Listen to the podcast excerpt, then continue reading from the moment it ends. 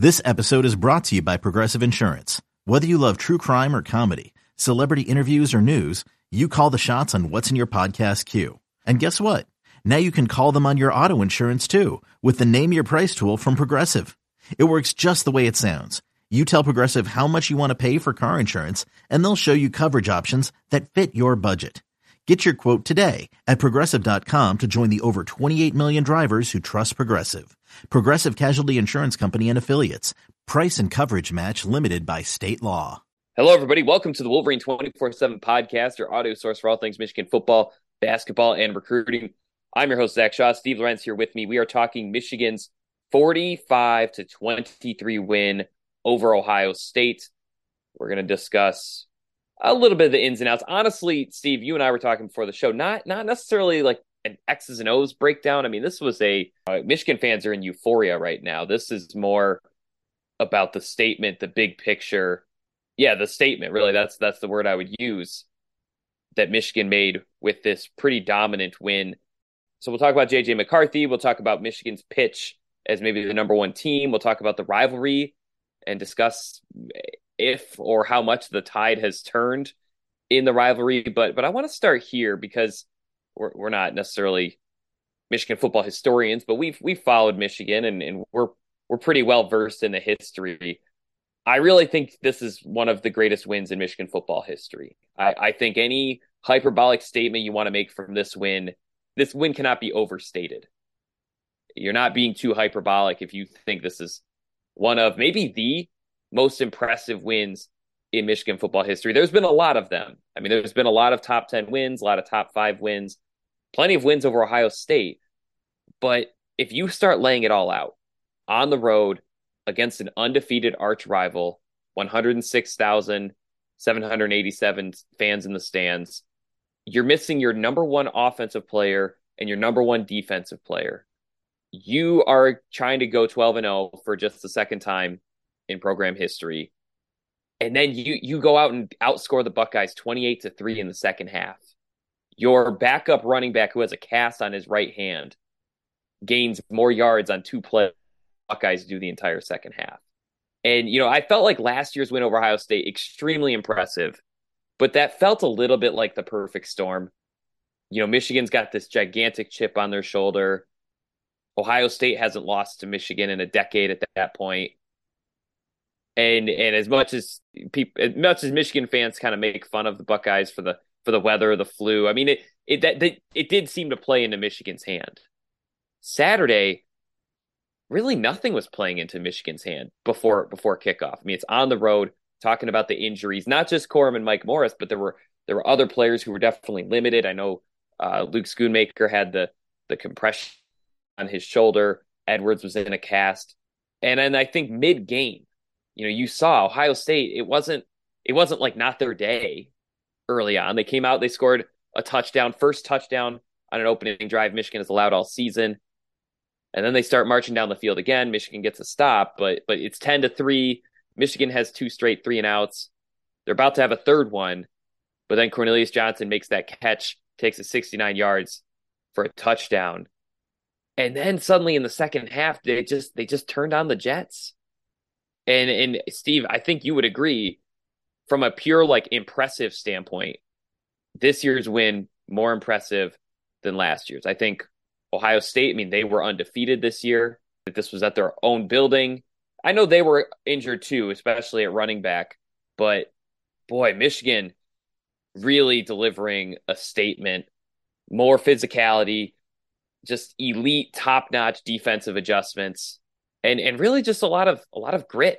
It seemed like every player was out there either either before the game, before the season, or even in game was go- was challenged. You had adversity, whether it was an injury, whether it was, I mean, Mike still position switch, right mid mid late in his career. That's that's not always a good sign. I think a lot of players who were are are about to be senior, maybe even captains, and their head coach says, Would you like to try switching positions? They might take that the wrong way. Think about Michael Barrett, who had 11 tackles yesterday. I, I think if he had hit the transfer portal this spring, would I, I think Michigan fans would have understood. You know, he he was asked to change positions. lost a starting job, really did not play a ton last season, uh, except for like specific matchups. But he's out there making making play after play against the Buckeyes. It just you can go down the list, offense, defense, guys were, were just making plays, clutch plays. I, I Mike Sainristil said before the game, big time players make big time plays in big time games.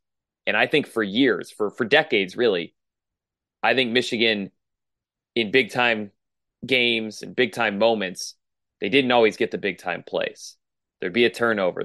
You know, the, the offense would stall. The defense would give up a big play that, that turned out to be the the dagger.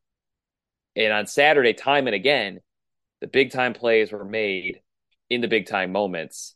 I know Ohio State, it seemed like they didn't have their best second half. You know, it seemed like they kind of got in their heads a little bit, but that's a credit to Michigan because that was supposed to be State's game to win. If you watch the first half, particularly maybe the first quarter, it really felt like Michigan was just barely hanging on. I mean, they were lucky to be only down three points at halftime. But as they have all season, the halftime adjustments were just incredible. I think Michigan, some the, the cynic was thinking, oh, Michigan, it's very lucky to only be down three. But I think Michigan viewed that as a victory because I think they knew that they could hit the reset button, get over the the Blake Corum kind of deflating, to, seemed to take the wind out of the offensive sails in the first half. So they got to hit the reset button, and they just got to work. Offensive line played better. I thought the defensive line got much better, getting off blocks. Really phenomenal day in coverage for the Wolverines secondary against uh, probably its toughest assignment of the season, no matter who they play moving forward. You know, how many times with CJ Stroud? He had a ton of time, and you know, it's not like he got brought down with sacks a ton, but but he was looking around. He was looking around, going all through all four reads. Nobody was open. You know, I, I don't I don't think Michigan would have been able to out talent Ohio State on Saturday, but they darn sure outplayed them. And top five win on the road to go twelve and zero oh with with guys out too, not just you know a starter here and there, but like your best offensive player Blake Corum, your best defensive player Mike Morris. I'm sure there there are people who might say the 1969 win over Ohio State or the 1980 Rose Bowl. Obviously, the the winning the national championship in 1997. I think the the win in 97 at Penn State 34 to 8. You know, there's been some really impressive wins along the way. But in terms of pure context added showing out and, and dominating in such an impressive way, I think Saturday is in the top five all time wins. And frankly, I, I would have to sit through the numbers and I guess a little bit, but but it has a pretty good case as the number one win in Michigan football history. Steve, what do you think? Where does this where does this sit with you and and what really jumped out to you about Michigan, particularly in the second half, their performance? Gotta be it's top two wins that I've seen in my life as a Michigan fan with context included. I think I do think, you know, probably the 97 the Rose Bowl, but but even then though, I, you know, I think Michigan was favored in that game. I think I know it ended up being a close game, but I think, you know, Michigan was expected to win that game.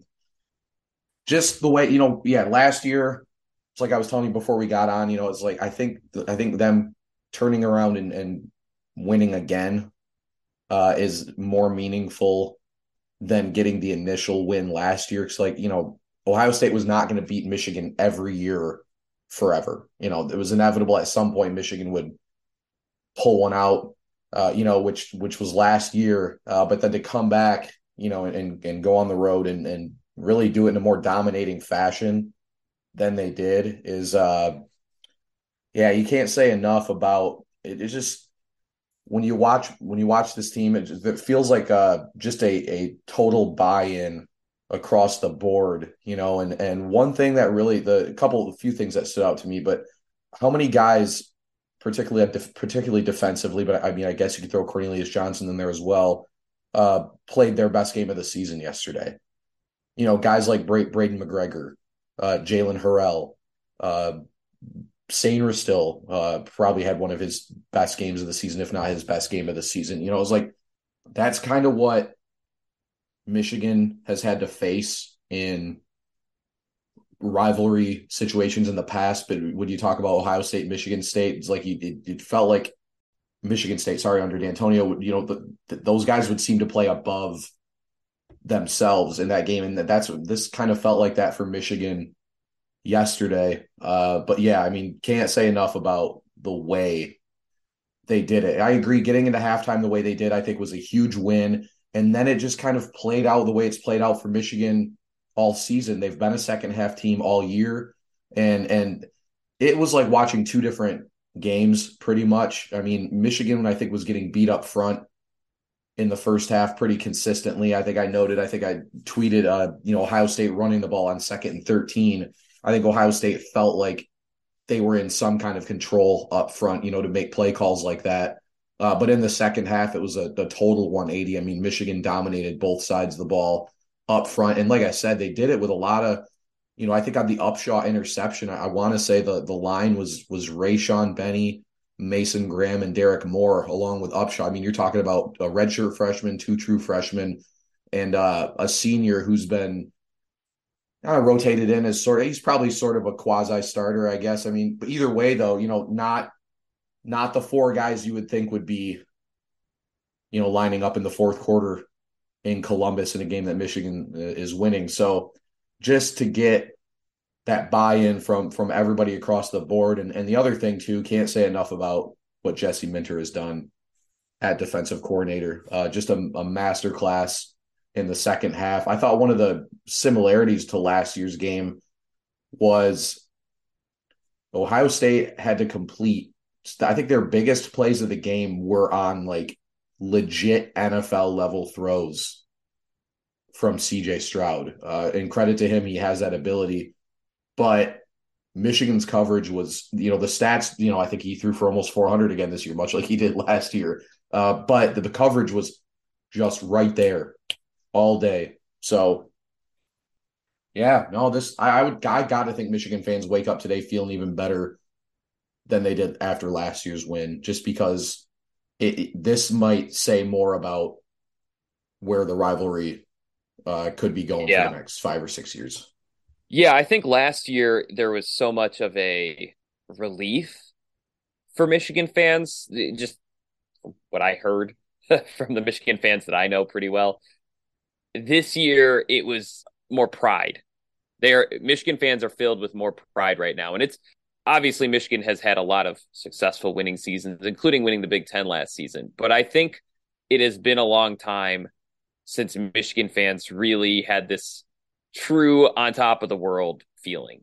Like even when they did win, like there's still an Alabama or the, or Ohio State would still be looming, or or Ohio State would still have the whatever the eight game win streak, whatever it was, fifteen out of sixteen.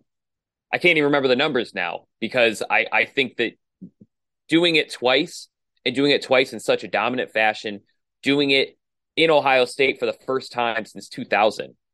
And then the other stat that I that I came across last night, Steve, this is Ohio State's first 20 point loss at home since 1999.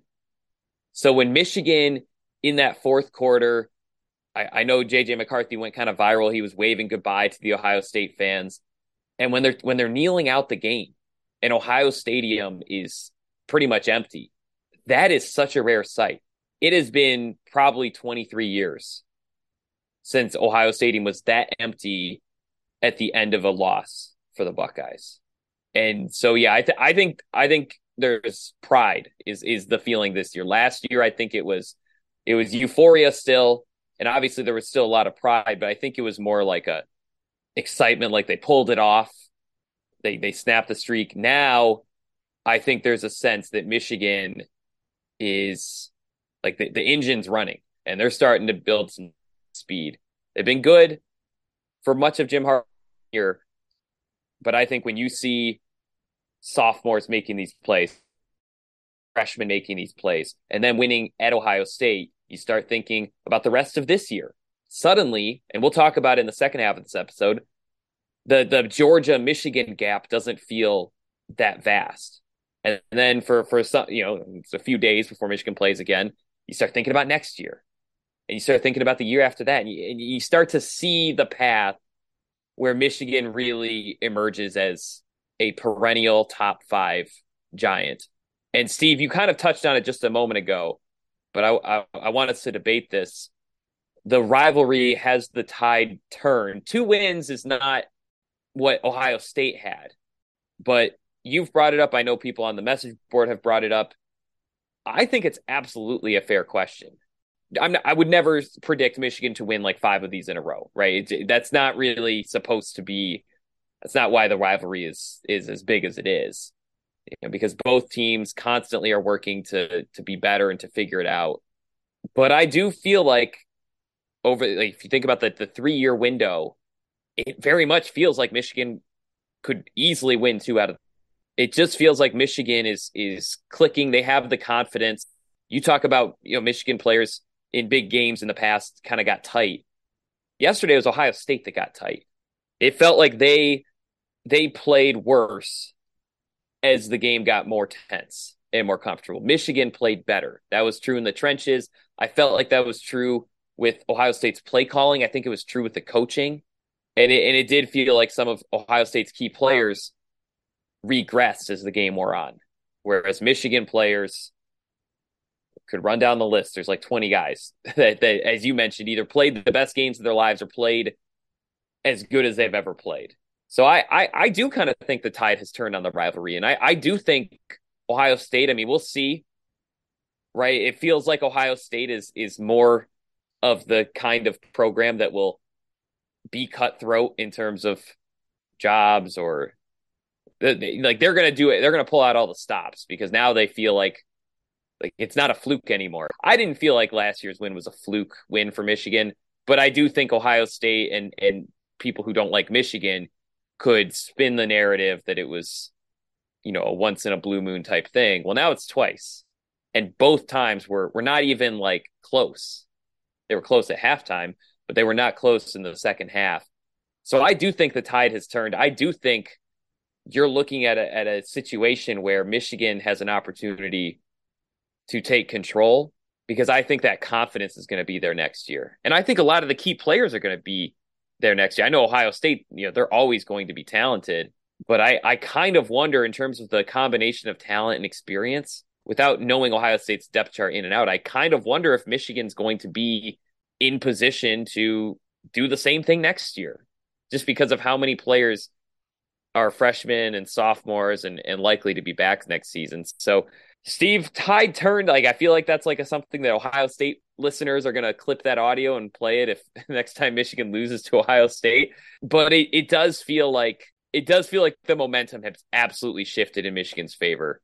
Your thoughts? Yeah, momentum's definitely shifted. I, I don't think I, I think what Ohio State did the the previous years before these last two seasons is is I don't think we're going to see that again from either. I don't think either school. I think that, that's just be very difficult for a team. Are you talking either. about the the dominance? Yeah, just what was yeah. it, fourteen of fifteen or fifteen of yeah, 16, felt like a perfect storm of Ohio State really becoming a national recruiting team.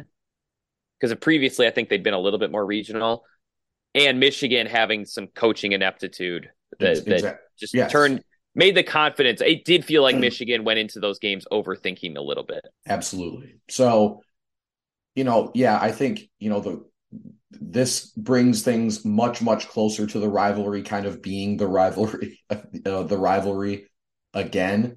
And yeah, I mean, now it fascinating situation for Ohio State. I mean, you're going to lose your your star quarterback. Um, you know, now now with Ohio State, you're in a position where your head coach has kind of been punked two years in a row. They've been out physical. Michigan has out coached them. You know, I think we I'd go back to to when I was saying that, you know, I I think that Jim Harbaugh has out coached Ohio State in the majority of the games that he has coached for Michigan and between these two teams. I think uh, in many years before it it came down to such a gap in talent um, you know, now you're Ohio State. You, you know, your coach has been out coached two years in a row. Yeah, you're losing your star quarterback. Now you're yeah, you're banking on whoever you put in there next year at quarterback being as good as uh, what Stroud was, and you have to go back to Ann Arbor again. I mean, yeah, I'd be. I think on paper right now, I, I think you'd probably put Michigan as the Big Ten favorite uh, heading into next season, and and that alone, I think, tells you that the, the momentum is absolutely shifted for sure. Um, you know, I think, yeah, I think bringing it back to a to a situation where maybe we don't quite know who's going to win the game every year is really kind of where you want it to get back to. Uh, you know, because yeah, for years it was a the game was almost a foregone conclusion who was going to win, um, and now Michigan has put themselves in position. Like you said, the other thing about yesterday, so many guys that'll be back next year that made significant plays. Also, those are experiences and, and things that you don't really uh, that you can carry with you. You know, we talk about McCarthy. We'll be talking about McCarthy here in a little bit, but um, yeah, no, Tide definitely shifted. I don't even know. I don't really know how you can deny that uh, at this point. So you know, yeah, I mean, it's a, it is a definitely Michigan on the rise. Uh, strong culture in the locker room. We've seen that time time time out, uh, time and time again. And uh, yeah, with Ohio State now it starts now. You know, the fan base and you know the, uh, like the everything's going to get louder and and more difficult for them as far as you know what needs to be done to get things back to what they've been for them before. Yeah, I think the the biggest way to measure it is, and this is a credit to Ohio State, but when was the last time hashtag fire Ohio State's head coach, whoever it has been? When was the last time that would, would was like a I don't know if it's ever been a trending topic, right? Because social media doesn't go back that far. But like, like when was last time an Ohio State coach was truly on the hot seat for their performance? And I don't know if Ryan Day's truly on the hot seat. I, I but I did see it was trending on Twitter, and and I've seen a few different Ohio State people. I don't think anyone's saying it yet, just because his overall record is so good but there's a little bit of like serious changes need to be made. And they made serious changes last year. They hired a new defensive coordinator kind of with the Michigan game in mind. They, they made pr- improvements in their run defense overall, but didn't show against the one top 30 rushing offense they faced this season. And even that one didn't have Blake Corum out there. I mean, you never know, but I feel I feel like that game could have been even worse if Blake Corum was running the ball. So Ohio State is absolutely on its heels right now, and I don't think it's been on its heels in since like 2000. Really, that was probably the last time. Last time Michigan won this consecutive games in this rivalry. So gonna gonna be interesting because that you know that that has a it, it does feel like there's a cyclical effect to having triumphant wins in rivalry games. We're to hit a quick break on the other side. We'll talk about JJ McCarthy and we'll also talk about this question Is Michigan deserving of being the number one team in the country? We we go over the debate on the other side of this break. This is the Wolverine 24 7 podcast. Another day is here, and you're ready for it. What to wear? Check. Breakfast, lunch, and dinner? Check. Planning for what's next and how to save for it? That's where Bank of America can help. For your financial to dos, Bank of America has experts ready to help get you closer to your goals. Get started at one of our local financial centers or 24-7 in our mobile banking app. Find a location near you at bankofamerica.com slash talk to us. What would you like the power to do? Mobile banking requires downloading the app and is only available for select devices. Message and data rates may apply. Bank of America and a member FDIC. When you need mealtime inspiration, it's worth shopping Kroger, where you'll find over 30,000 mouthwatering choices that excite your inner foodie. And no matter what tasty choice you make, you'll enjoy our everyday low prices, plus extra ways to save, like digital coupons worth over $600 each week. You can also save up to $1 off per gallon at the pump with fuel points. More savings and more inspiring flavors make shopping Kroger worth it every time. Kroger, fresh for everyone. Fuel restrictions apply. All right, and we're back. Thanks for waiting. So, Steve, there's a lot of individual players who had phenomenal games on Saturday. A lot of players who maybe at some point in their careers were not fan favorites, like Cornelius Johnson. I know he's had some issues with drops, but but probably the best game of his career. Mike Sainristil, uh, really looking like one of Michigan's best defensive backs in the past decade period, and that's with all Americans. I mean, he is he is having a phenomenal season and, and seems to to play his best games when Michigan needs him the most. But but really one player who I think you and I both agree had not just the best game of his career, but the kind of game that maybe ignites a fire for him and for Michigan is JJ McCarthy. Only completed three of his first nine passes, right? Like, I, I don't think anyone was really thinking that what you know he would end up with 264 passing yards and three touchdowns, four overall touchdowns, a career high when he started. But but it felt like as soon as he hit that Cornelius Johnson that first touchdown pass, that kind of got got him settled in. And he even admitted after the game he was a little too amped up. But it felt like that touchdown kind of that, there was a snap, and it felt like that got him comfortable because he ended up completing nine of 12 passes after those first nine passes he completed nine of his next 12 for 214 yards and three touchdowns. And a couple of them were wide open, right? Like, like is that a is that an Ohio State coverage bust or is that a really great play call by by Michigan? But it really felt like this was the first game where JJ McCarthy was the star. Like I, I know he played great against Hawaii. I don't really count that for much. And I know Indiana, he technically threw for more yards, threw for 300 yards, but but one, that's Indiana. Two, well, two, it was also still Indiana. Yeah, this this was a different level.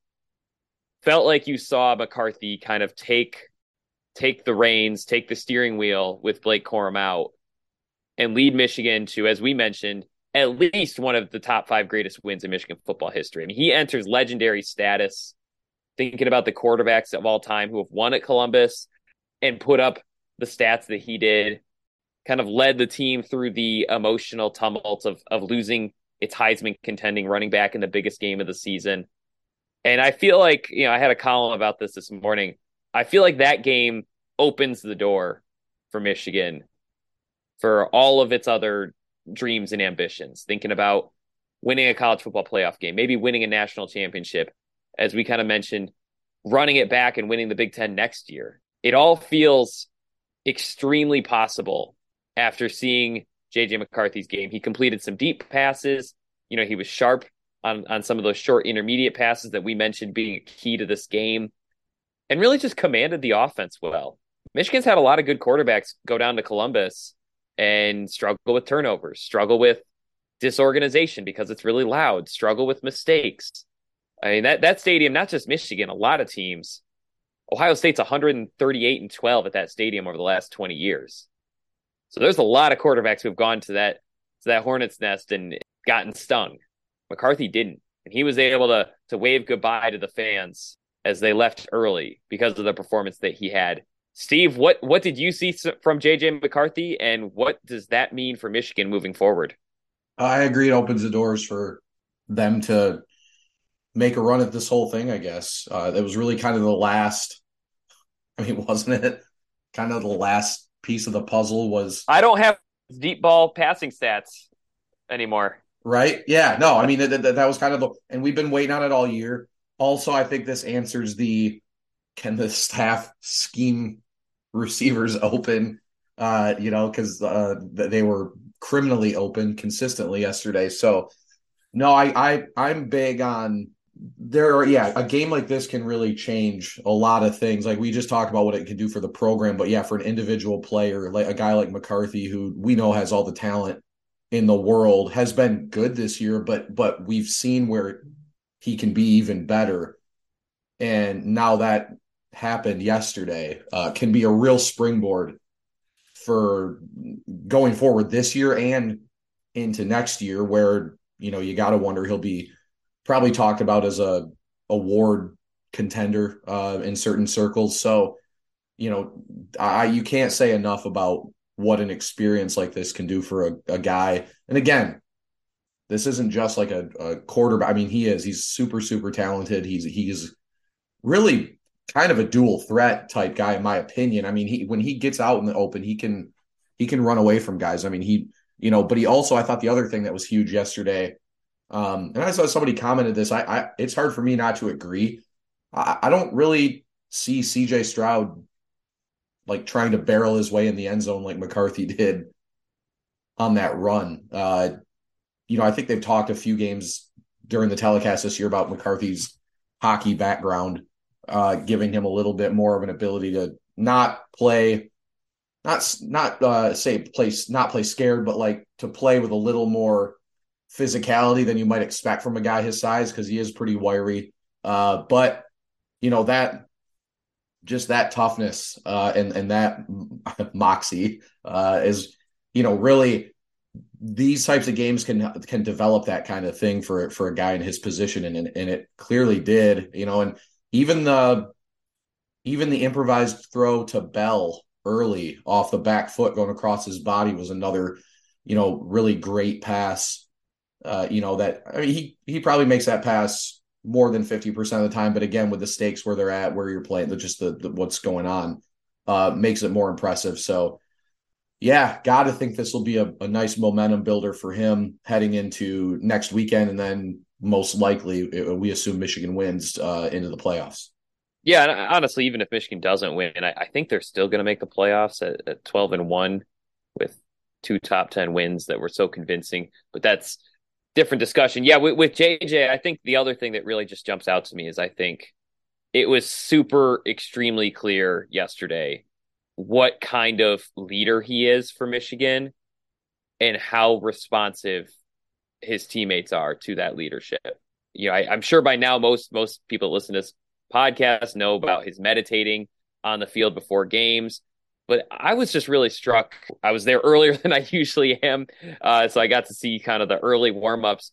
I mean, there, you know, he was hugging the guy who, like, the trainer who, like, stretched his arm out before he warmed up. He hugged him for like 30 seconds and he hugged, you know, Ben Herbert. He hugged all of his teammates. Like this is just someone who really is so genuinely positive, but also emotionally invested in every element of not just his career, but but his team.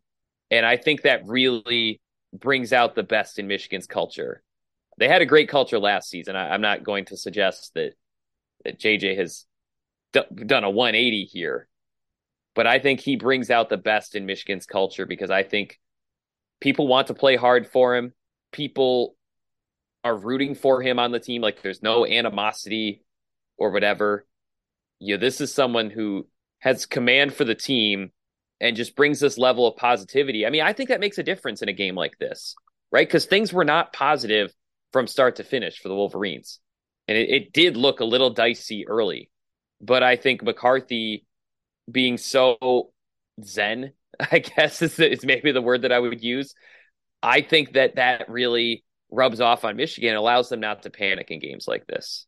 So I, I really, really impressed, not just with the big plays that he made, because there were some pretty darn good big plays, but it did feel like we saw JJ McCarthy, the leader, on the road without Blake Corum in scoring that win.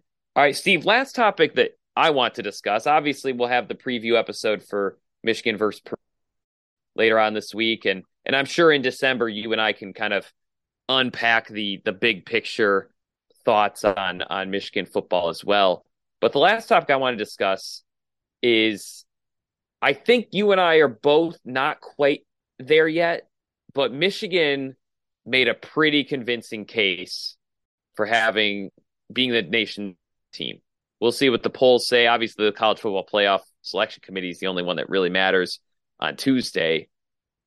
But I think a case was made. Michigan now leads the nation in, in scoring margin per game and overall. They are 12 and 0. They have beaten two top 10 teams in Penn State and Ohio State by three touchdowns each, including one on the road. They have two games this year that weren't decided by at least two touchdowns or double digits, I should say, I guess. And really, I think what stands out to me is in their biggest game of the season, they closed the game with a 28 to 3 second half scoring margin. It feels like they're extremely balanced. It I think their defense checks out as if not statistically the best, one of the best in just about every category. Georgia's really good. And they won the national title last year and they're 12 and 0 this season. So I think I'm sticking with Georgia, but but Steve, what kind of case do you think Michigan made? Because I think for much of the season it was they haven't really played anybody. and they aren't winning games by like 40. They're winning games in like the 20 to 30 margin. But when they do it against Ohio State, I think it carries more weight. So, Steve, where where do you sit in the the Michigan? I assume it's Michigan versus Georgia in terms of the debate for. But did Michigan make a pretty compelling case to you? I'd say it's hard not to think that the gap isn't closer between the two teams, Georgia and Michigan, as it was last year. I was just looking. Georgia had the big win over Oregon to begin the season, and then they had the home win over Tennessee. But the rest of their conference slate, we're, we're talking South Carolina, Mizzou, Auburn, Vandy, Florida, Mississippi State, and Kentucky. Uh, not necessarily a, a murderer's row when you're talking about the SEC. Um, you know, two things for me. One, I don't I don't care how good Georgia is. I, I have it is hard for me to fathom that their defense is better than last year's defense. Like even with all the talent they accumulate year in and year out. I think last year's defense for Georgia was historic. Um, with just the amount of talent and just everything about that defense was amazing. So I would still probably just because on the flip side, I talk about their schedule. Uh, you know, Mizzou, like the only team that really kind of challenged them, maybe Kentucky to a lesser extent. Otherwise, I mean, I don't think Georgia's done anything to for me yet to say they're not the number one team in the country. But I do I'd say this. It feels like the gap between Georgia one, Michigan two is much smaller than the gap between Michigan two and let's say TCU or USC uh, three and four. So, you know that that's kind of where I sit with it right now. But yeah, I mean Michigan because that Penn State win looks better and better for Michigan almost every week uh, because Penn State's played some pretty good football coming out of that loss. I mean they they did give they gave Ohio State a good run. Uh, they demolished Michigan State yesterday. They've just looked pretty solid uh, since they were in Ann Arbor. Uh, you know, so that that win looks better and better. And then yeah, like but yesterday's win for Michigan, I think, is probably the most impressive win for anybody. Uh, most more more impressive than any of Georgia's wins, I would argue. But I still, you know, yeah, if I was ranking the teams right now, I think I still have Georgia as one and, and Michigan, uh, but maybe a comfortable two. Uh, you know, I, I, do think, like I said, I think they're a little bit closer to Georgia than, you know, feels like a, a very clear cut top two, and then a little more debate after that. I think that's where I would sit as well. I, I know I irked some people on our message board last year when I you know picked Georgia to beat Michigan by double digits. I don't think I'd picked it to be that lopsided this year. I, I haven't really dug into Georgia, partly because I've had no need to. Michigan's not playing them, but I think if the if I were to pick and like really dive in on between the two teams, I think I would find Michigan is better than last season. And Georgia, worse makes it sound like they took a step back. They obviously didn't because they're 12 and 0, but maybe not quite as flawless as they were a season ago. So I, I think I'd still go Georgia 1, Michigan 2, but I'm with you. I think the gap's a lot closer. And and I think next week will tell us a little bit.